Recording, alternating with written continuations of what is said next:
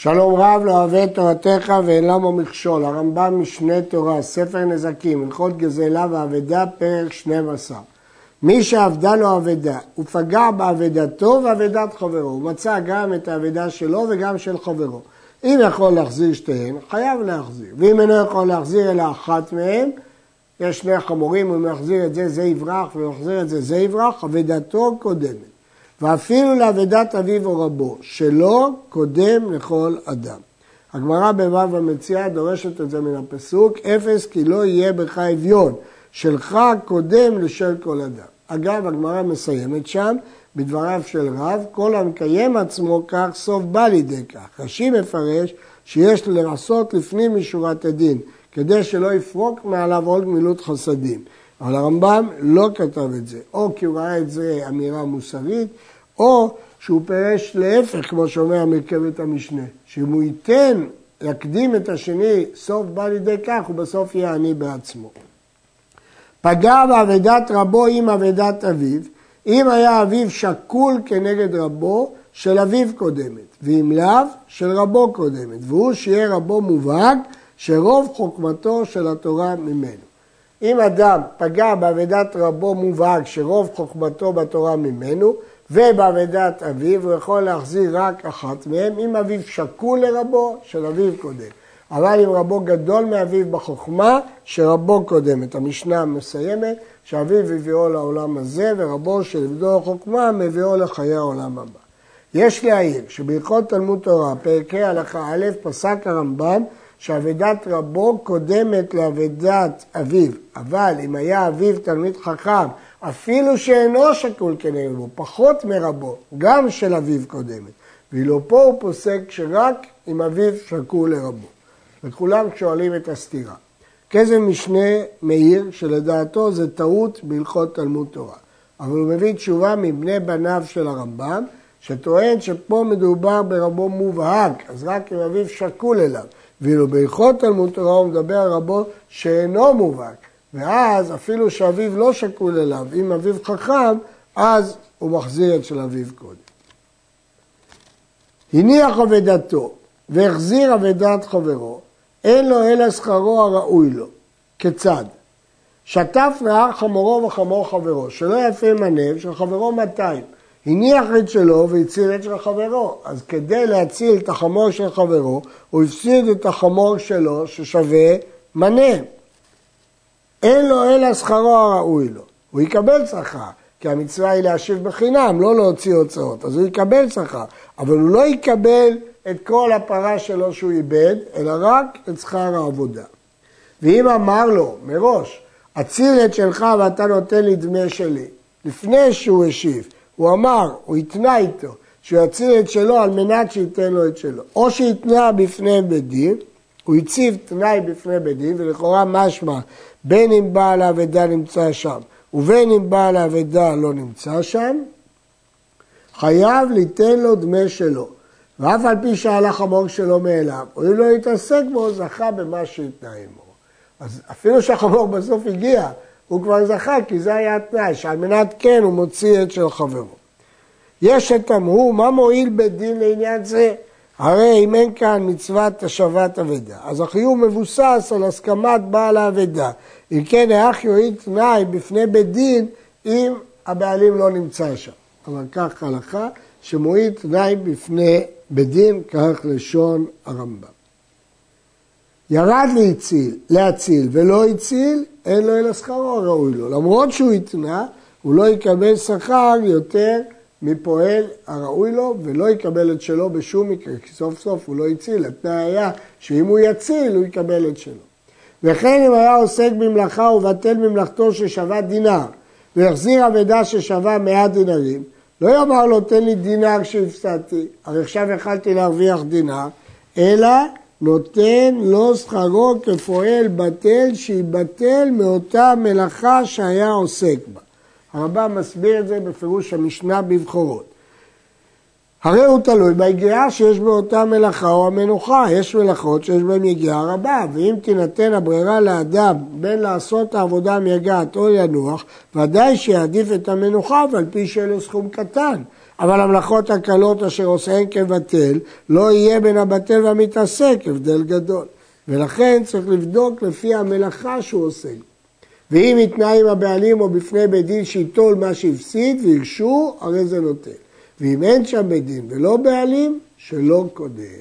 הוא לא חייב להפסיד את שלו אה, בשביל לצאת חברות, זה דין מפורש במשנה. וכן שניים שהיו באים בדרך, זה בחבית של יין וזה בחד של דבש, ונסדקה הכד של דבש, וקודם שישפך הדבש לארץ, שפך את זה את ינו והציל את הדבש לתור החבית, כי מחיר הדבש הוא יותר יקר מיין. אין לו אלא שכרו הראוי לו.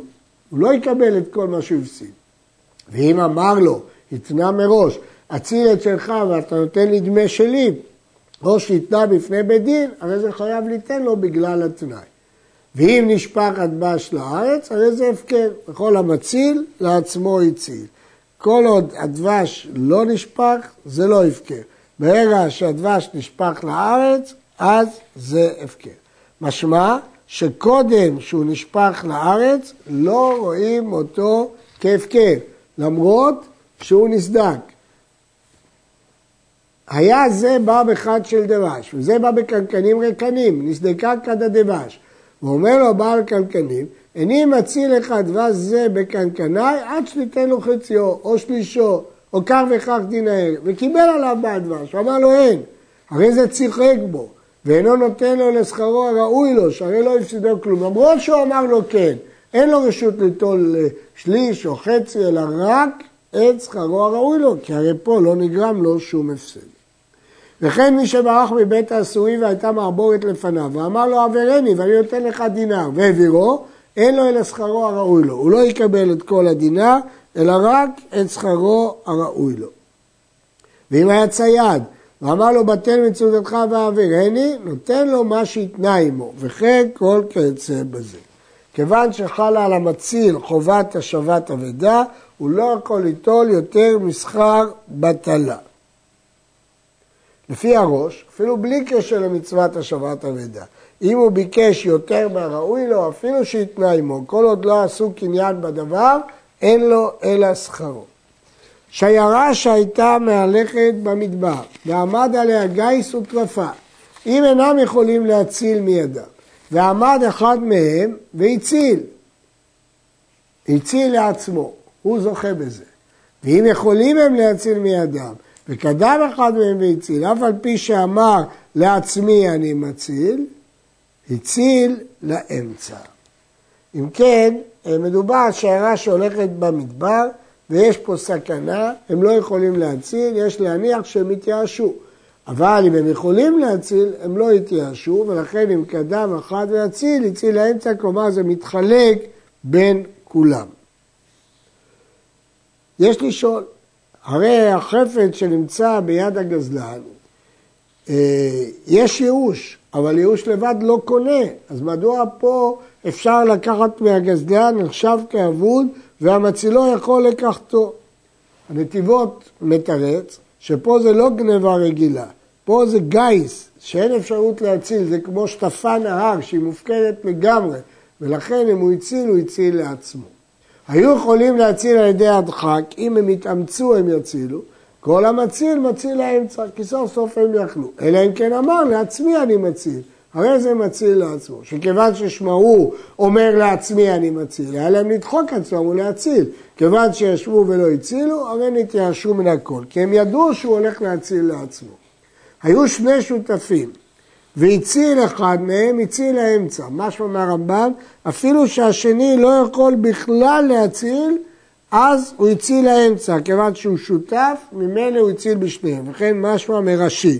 אבל הראש כתב שאם הוא לא יכול להציל, אז השותף הציל לעצמו. הרמה פוסק כדעת הרמב"ם אה, וראשי. ואם אמר לעצמי אני מציל, הרי זה חלק מחברו והציל לעצמו. וכן הסוחר את הפועל להציל, כל שיציל הרי הוא לא מזכיר. ואם אמר לעצמי אני מציל, הרי זה חזר מן השכירות. וכל שיציל אחר שאמר כן, הרי הוא שלו.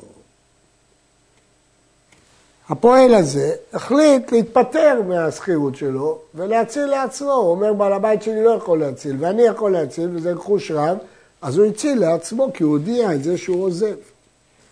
שיירה שחנת במדבר ועמד עליה גיס לטורפה, ופסקו עם הגיס ממון, ונתנו לו. התפשרו איתו שיעזוב אותם תמורת פיצוי.